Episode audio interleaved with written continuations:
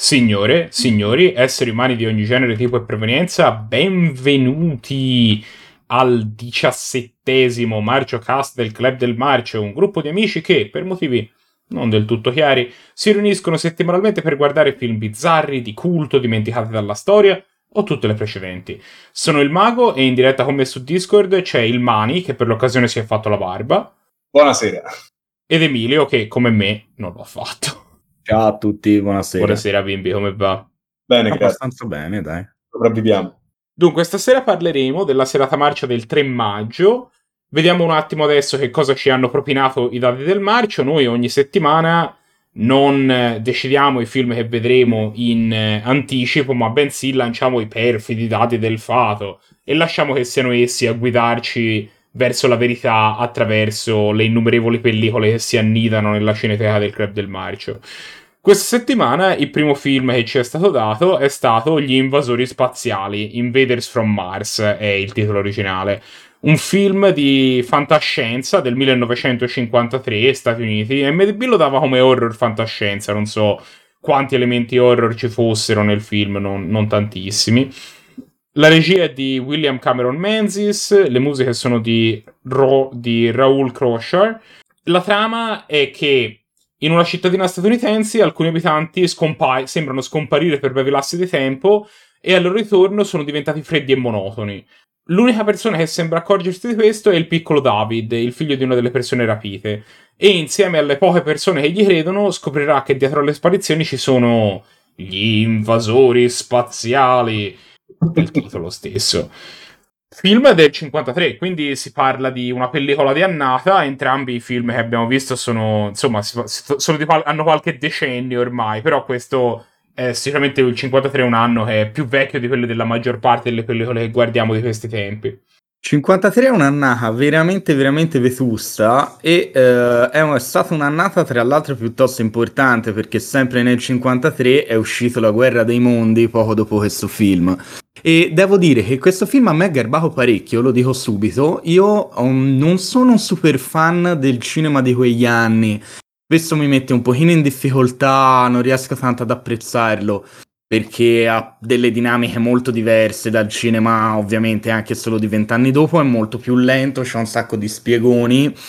E invece questo film è piuttosto scoppiettante, succedono un sacco di cose e soprattutto mi piace un monte perché è proprio l'esempio di come un film a basso costo, perché fondamentalmente questo era un film a basso costo, c'era tutto girato nei teatri di posa, uh, le scene con l'esercito americano che arriva a combattere gli alieni erano palesemente riprese da delle esercitazioni chissà dove con loro che sparavano nel niente. Um, I costumi non erano un granché, però il film funzionava bene perché aveva veramente una storia originale per l'epoca e costruita molto bene e le situazioni erano credibili. Gli attori comunque devo dire mi sono garbati tutti, anche il bambino fastidioso che poi era il protagonista. Uh, secondo me era bravo, era, era carino, come, sì. era bravo come attore. Specie e, per essere un bambino per essere un bambino che sicuramente non aveva avuto grandi altre esperienze, era bravo. E questo probabilmente, questo fatto che il film, pur essendo un film a basso costo, riesca, lo dobbiamo quasi sicuramente, se non sicuramente, al suo regista, ovvero che citavi te, uh, William Cameron Menzies, di cui faccio un sacco fatica a ricordare il nome, che um, Collaborò tra l'altro in Via col Vento, um, cioè collaborò, in realtà aveva un ruolo piuttosto importante perché era il produ- production designer di Via col Vento, quindi una persona di esperienza che tra l'altro ha vinto ben due Oscar, uno onorario proprio per Via col Vento e nel 1929 vinse um, l'Oscar come miglior scenografia, che tra l'altro era il primo anno in cui veniva dato, il 1929.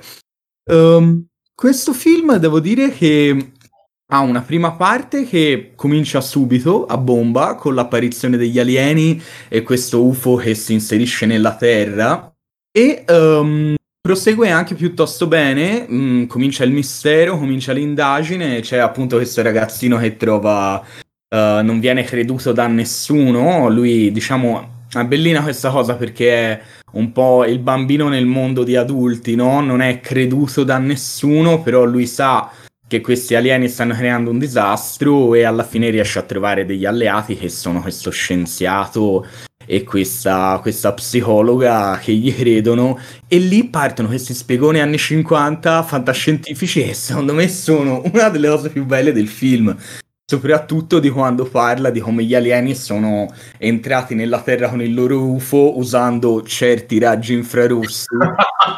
Cose del genere che, è bellissimo per noi, noi persone del 2021 no ma infatti è...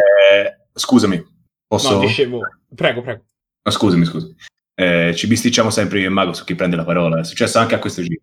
E dicevo il film è proprio carino per questo motivo, cioè tutte queste spiegazioni sono cariche di un'ingenuità così genuina, perdonate il gioco di parole, che fa sorridere, fa simpatia. E anche se questo è un genere che sia personalmente sia come Club del Marcio abbiamo sempre esplorato poco, effettivamente anche in quella parte centrale molto grossa in cui parlano e basta, in cui si appollaiano su quel um, su quell'osservatorio e cominciano a dire tutte le loro fregnacce sulle stelle, sui raggi gamma, sui raggi X, su posizioni assurde che poi ovviamente si rivelano vere.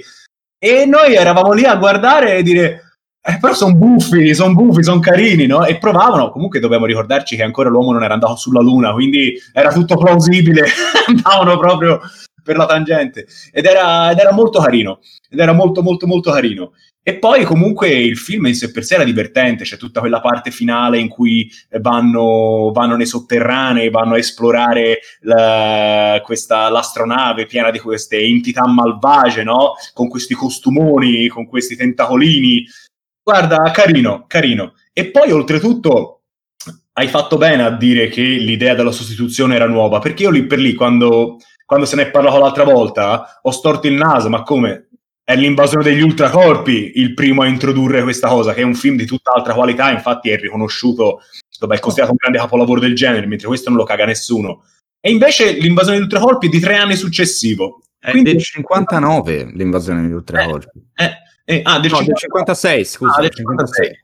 Comunque, insomma, lì siamo. Ora, poi non so se c'è qualcuno anche precedente agli invasori spaziali, quindi magari verremo bacchettati o magari sbagliamo. No, perché è tratto da, da una storia, quindi mi sembra ah. sia tratto da una storia, quindi comunque è un'idea originale.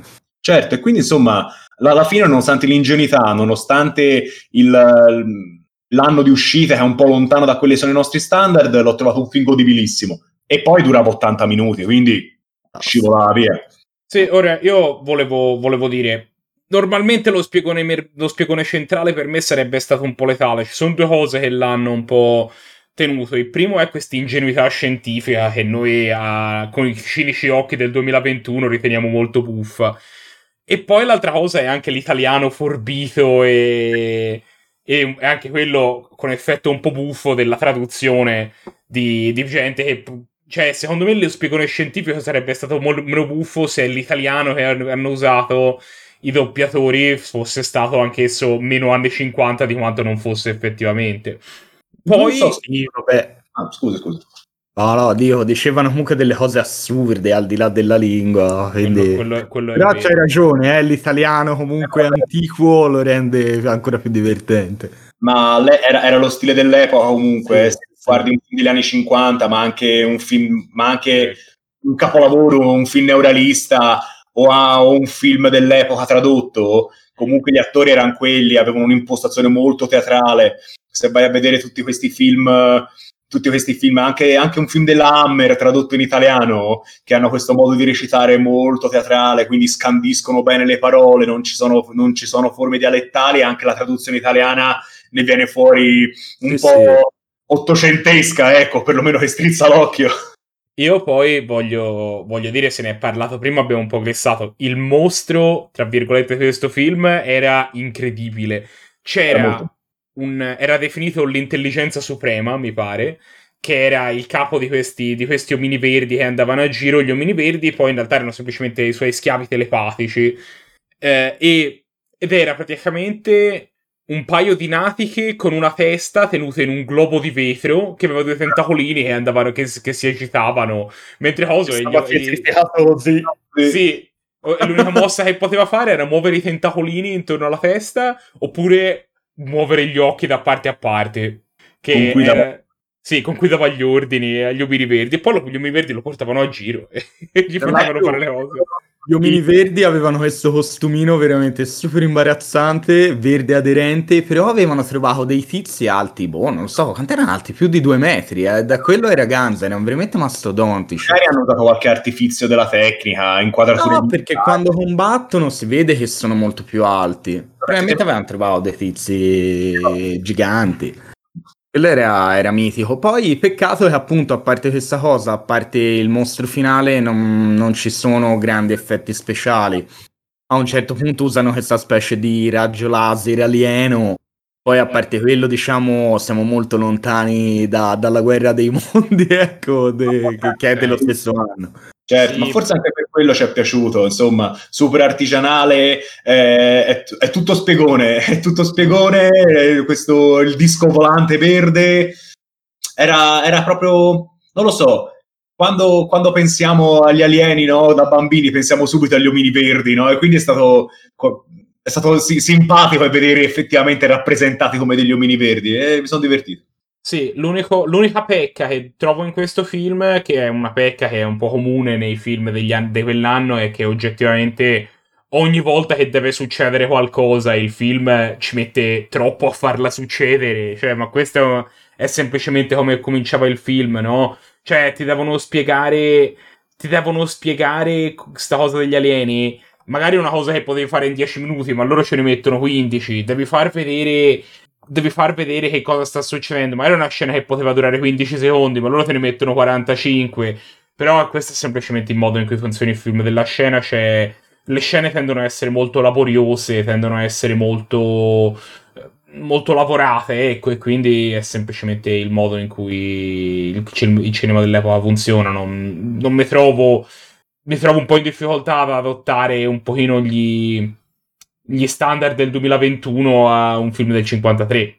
Ma non bisogna adottare gli standard No, del veramente no. scivolare dentro quello che è il cinema dell'epoca, se no ti annoierà quasi tutto. È proprio... Io infatti in verità sono proprio rimasto piacevolmente colpito dal film ed è proprio un film che anche consiglierei a una persona che non ha mai visto un film di alieni anni 50 perché io l'ho, l'ho trovato proprio divertente, mi sono divertito.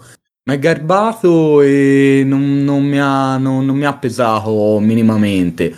Chiaramente è un film con, con dei limiti, eh, non sto dicendo che sicuramente ci sono film migliori dell'epoca sullo stesso tema, però l'ho trovato non un B-movie, ecco, non l'ho trovato un B-movie. Secondo me è- il regista è riuscito a fare un film più che dignitoso con dei mezzi molto Ora, io-.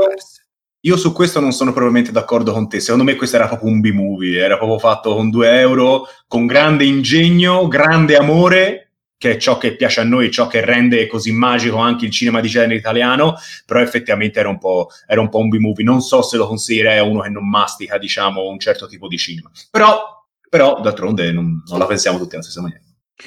Noi a fine stagione ogni anno raccogliamo gli elementi che ci hanno colpito di più nei vari film che abbiamo visto attraverso l'anno e per, per quest- per, eh, le- queste eccellenze che abbiamo incontrato sia nei comparti tecnici piuttosto che nei vari, nei vari attori piuttosto che semplicemente i migliori film che abbiamo visto gli conferiamo i premi Ninja d'oro all'eccellenza nell'essere film brutti. In questo caso abbiamo un paio di candidature per questo film che vedremo poi, che verranno poi usate come nomination quando decideremo chi prendere i premi. Allora, abbiamo una candidatura a miglior film di fantascienza, e, eh, perché quest'anno comunque devo dire che ancora non mi sembra che se ne sia visti, o se non sbaglio. Troppo. E abbiamo ovviamente un miglior mostro per l'intelligenza suprema, che è appunto il mostrillo finale con i tentacoli che sta fermo così. Quindi bravo, eh, gli invasori spaziali, ben due nomination, si porta a casa. E abbiamo anche un consiglio per la visione, che è La cosa da un altro mondo del 1951, che è un assoluto must del genere, tra l'altro 1951, quindi è anche uno dei primissimi film del, del filone alieni fantascientifico anni 50.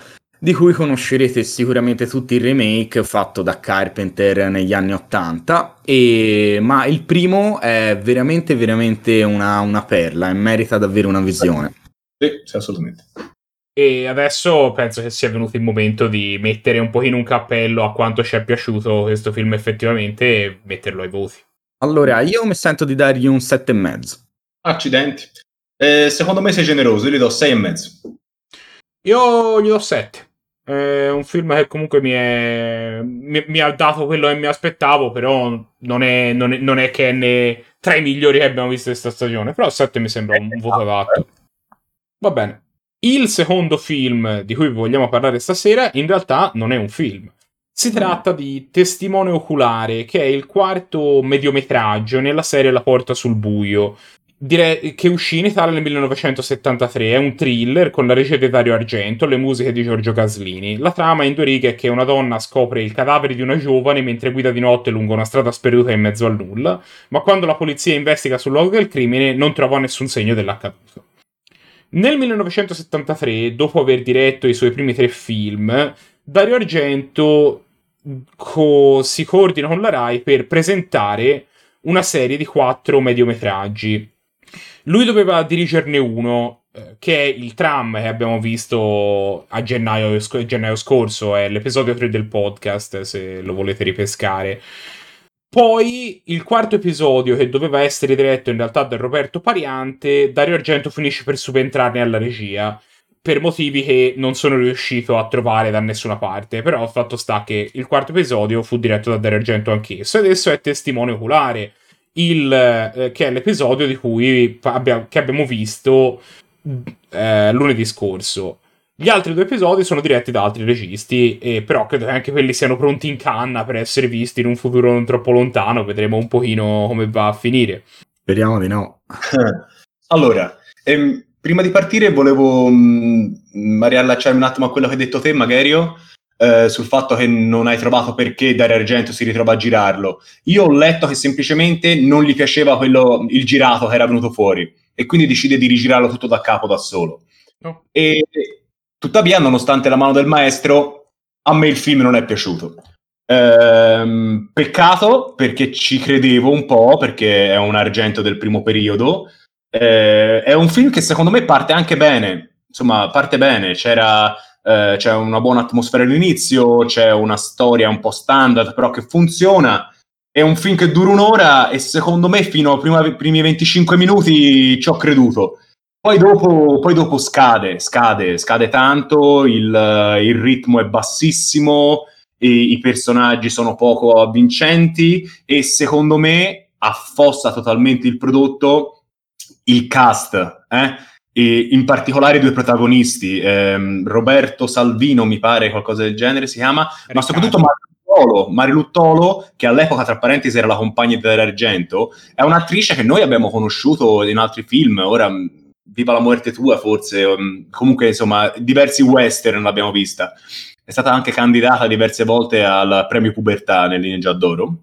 E forse perché prima era doppiata, ma qui è davvero una cagna senza pietà, veramente una cagna senza pietà.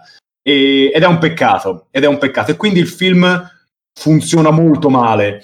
E noi poi abbiamo, diciamo, dei manuali no? che leggiamo, dei dizionari, e in uno di questi l'autore, eh, adesso, di cui adesso mi sfugge il nome, perdonatemi, parla di, questo, di questi mediometraggi con grande entusiasmo, parla di, di questo testimone oculare come, eh, come una, una, summa della poetica argentiana, no? che riesce a montare al, sullo stesso modello di Hitchcock una tensione piano piano, costruirla. Secondo me, secondo me, anche secondo noi, mi permetto di dire, questa cosa, questa, questo, obiettivo viene mancato totalmente. A un certo punto subentra la noia e non si sposta mai perché anche l'epilogo rimane senza tensione, senza nulla. Lo vuoi sapere secondo me, Mani, qual è un pochino il problema di questo film? Che dal minuto 25 al minuto 55 praticamente si, si dimenticano di far, succedere delle, di far succedere delle cose. È quasi come se Dario Argento, che veniva un pochino dal mondo del film, si sia ritrovato a dover girare un mediometraggio e abbia corretto troppo quanta trama ci poteva infilare, sicché si è trovato a dover girare un film di un'ora con una trama che poteva durare 20 minuti. E questo, insomma, lo si vede parecchio, non succede niente. A parte che la risoluzione, che ora non, non sto a spoilerarla, però è un, è un po' spicciola, ecco, sembra un po' compare, dice no, ma come? Così? Sì. Però... La risoluzione è spicciola perché la storia era penosa, cioè non poteva avere una grande risoluzione, non, sì, quasi ma... non c'era il caso, la storia, cioè era molto no, banale. Era molto banale, ma i motivi per cui questa cosa veniva, per cui la risoluzione avviene nel modo in cui avviene, sembrano un po' forzati. Forse addirittura cioè, sembra quasi che lui lo volesse far finire in un altro modo e poi si è sentito obbligato di metterci un finale meno, meno forte perché doveva essere messo sulla Rai, che ancora non era la Rai in realtà, ora allora. sul programma nazionale. Non lo so se questo, se questo è il caso. L'unica cosa invece che di questo film mi è molto piaciuta era il fatto che uno dei tre protagonisti, non proprio protagonista, ma diciamo uno degli attori di supporto importante era Glauco Onorato. Ogni volta che si sentiva la voce di Glauco Onorato, io si scioglieva certo. un po' nel cuore. Certo, perché come dicevi te, Glauco Onorato è la voce del vecchio Bud, di vecchio Bud Spencer, ma non solo, è stata anche la voce di Arnold Schwarzenegger. Quindi, eh, almeno per me, per me è molto, insomma, è bello sentire la sua voce, ma è anche bello vederlo recitare, eh? cioè, secondo me era l'unico che sapeva recitare bene in quel, insomma, è l'unico che è spiccato, e quindi siamo stati contenti. Ora, quello che dicevi te, Mago, sembra quasi, è, secondo me è vero a metà, sicuramente tutto il, tutto il lavoro sulla porta nel buio, sul buio, ehm, è edulcorato. La, la Rai ci ha messo la mano, non ci doveva essere troppa violenza, non ci doveva essere troppo sangue. Tutto vero. Però la, la, la, storia del cinema ci ha insegnato che si può creare tensione anche senza, senza, la violenza, anche senza il sangue. E qui non ci riesce. Qui, secondo me, per, semplicemente manca, manca il, il, bersaglio. Un altro, però, non tutto il male, insomma, non tutto il male viene per nuocere, perché, come ha detto te, Mago c'era Glauco onorato. Ma e qui magari Emiliano mi potrà confermare o smentire, secondo me c'erano proprio delle grandi musiche. Il, uh, le musiche erano del maestro Gaslini, che è un jazzista che, che, un jazzista che io onestamente non conoscevo non voglio far finta di essere un esperto di jazz. Però era proprio musica d'avanguardia. Noi siamo abituati a sentire dell'ottimo groove quando si parla di thriller all'italiana, però qui era proprio jazz sparato, mi sembrava proprio che desse un sapore d'avanguardia al prodotto.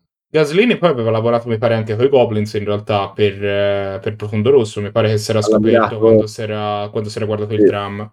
Sì, sì, più che aver lavorato con i Goblin in sé, ha collaborato alla colonna sonora di Profondo Rosso e ci sono dei pezzi proprio free jazz uh, in Profondo Rosso. E anche in questo film, secondo me, la colonna sonora è molto bella, è molto particolare ma anche un po' sprecata in definitiva. Ah, certo. E secondo me la grande pecca, comunque, io non ho molto da dire su questo film perché l'ho trovato molto noioso e molto piatto. La grande pecca che trovo è che rispetto all'altra puntata che abbiamo visto, il tram, quantomeno il tram aveva una scena finale che almeno a me un pochino di tensione me l'aveva creata. Questo invece nemmeno alla fine riesce e quindi è stato un piatto dal primo minuto al sessantesimo e no, non riesco a salvarlo in niente, veramente in niente. Peccato perché poteva essere un'occasione carina di fare un prodotto televisivo che potesse essere interessante anche senza mettere sangue e ammazzamenti alla Daria Argento. Però evidentemente non è stata cosa, quindi niente. Io su questo sono d'accordo con te, Emiliano, perché è un peccato vedere che eh, allora, gli anni 70 sono un periodo molto, molto affascinante anche per questo, no? che danno a Dario Argento, un regista di horror, eh, un'occasione di andare in prima serata. Era un regista giovane, perché comunque era, era il 73, quindi era giovane. Eh, gli, danno, gli danno in mano un prodotto importante per portare in televisione qualcosa di nuovo con questa musica d'avanguardia. E, ehm, ed è proprio nello spirito è proprio, secondo me, qualcosa, un progetto bello ed è un peccato, come dicevi appunto te, l'avrei voluto dire ai, ai voti, ma la tiravo fuori te adesso, ed è un peccato che non abbia funzionato, perché poteva essere davvero un bel contenitore e poteva dare qualcosa alla televisione italiana, e invece alla fine eh, è a malapena un prodotto da Club del Marcio, diciamo. Sì. visto che era un prodotto da Club del Marcio, è venuto il momento di parlare di che cosa questo film si è meritato negli award offerti dal Club del Marcio. Assolutamente sì, assolutamente sì. Allora, innanzitutto eh, partiamo dalle cose, dalle cose negative, cioè le, le attrici, eh, eh, beh, riparto, gli attori gli attori, dove Mariluttolo si conquista una nomination come peggior attrice, mentre il suo compagno di scena, Riccardo Salvino, come peggior attore. Assolutamente due cani mostruosi, due cani mostruosi, mi volevo buttare dalla finestra. Mentre si salva eh, il, eh, insomma, il miglior groove, diciamo, il, il, maestro Sergio Gaslini si conquista la nomination come miglior groove per questa colonna sonora jazz che ci ha molto colpito. Ci ha molto colpito per qualcuno che volesse guardare qualcosa di inserito in un contesto storico simile? Allora, eh, ovviamente la prima, la prima, cosa che ci è venuta in mente è di rimandare a tutta la primissima produzione di Argento, che in, quel, che in quegli anni aveva certamente eh, mh, girato alcuni dei suoi film migliori, cioè la trilogia degli animali, no? Uh, Uccello delle piume cristallo, mh, Quattro mosche di velluto grigio e Il gatto a nove code. Però noi noi invece vogliamo andare un po' più nella nicchia e eh, nel 75 il maestro Umberto Lenzi gira Gatti Rossi in Labirinti di Vetro, che è un film a cui noi, che è un bel film, è un film a cui noi teniamo perché diciamo è il film che ci ha aperto le strade del thriller italiana e ve lo consigliamo. Tra l'altro anche questo, riferimenti a oggetti trasparenti, riferimenti ad animali è uscito certo. l'uccello dalle piume di cristallo e si sentirono tutti obbligati a dover mettere queste cose nei nomi dei thriller lucertole o la pelle di donna, ehm, bambole da sotto la luna d'agosto, insomma c'è di tutto, c'è di tutto. E ci piace anche per questo. Datemi qualche votino, vai. Guarda, io mh, mm, mi verrebbe da dargli 4,5, però gli do 5 per quel discorso che dicevamo prima, perché era proprio, mi piace proprio l'idea di un contenitore horror da prima serata sulla Rai, con una cosa che non vedremo mai più, mai più, e quindi non mi sento di, di sputargli addosso. Quindi 5. Io do un 4, proprio tondo, non, non, riesco a trovare una cosa positiva in questo film, a parte quelle già, già citate che però insomma non bastano a risollevarmelo. Allora, cioè, io ho trovato una cosa positiva in questo film in realtà. E la cosa positiva è che dura un'ora, quindi non mi sono annoiato così tanto perché il film non mi ha, non ne ha dato il tempo. Penso gli darò 5,5. Mi è piaciuto meno del tram. Uh, mi è piaciuto meno del tram, è l'altro episodio che, mi, che, mi, che, abbiamo visto, al quale penso di aver dato un 6. E però non l'ho trovato così offensivo, semplicemente era un po' noiosetto ed era un po', era un po banale, però boh, non mi, ha, non mi ha fatto così tanto male, per cui gli darò un 5,5, non arriva alla sufficienza, un 5,5 un po' scarso, non arriva alla sufficienza, però questo è. Io voglio ricordare a tutti i nostri ascoltatori che se avete bisogno di altro club del marcio nella nostra vita, potete seguirci su Facebook a facebook.com per club del marcio, at club del marcio su Twitter, at club del marcio official su Instagram. Potete anche mandarci una mail a ilclubdelmarcio.gmail.com, in questo caso c'è l'articolo davanti. Se questo video vi è piaciuto, ci aiuterebbe tantissimo se poteste iscrivervi al canale, mettere mi piace al video o, e, o lasciare commenti. Queste sono tutte cose che ci aiutano nell'algoritmo di fare in modo che YouTube eh, metta il video di fronte a quante più persone possibile, così più gente ci vedono e noi diventiamo ricchi e famosi e noi ci dimentichiamo dei fan, non ci dimenticheremo mai dei fan, vi vogliamo troppo bene. Ad ogni modo, questo è quello che avevamo da dire sui film di questa settimana, ma la settimana prossima ci ritorneremo con altri due film. Ci vediamo allora. Ciao. Ciao. Ciao a tutti.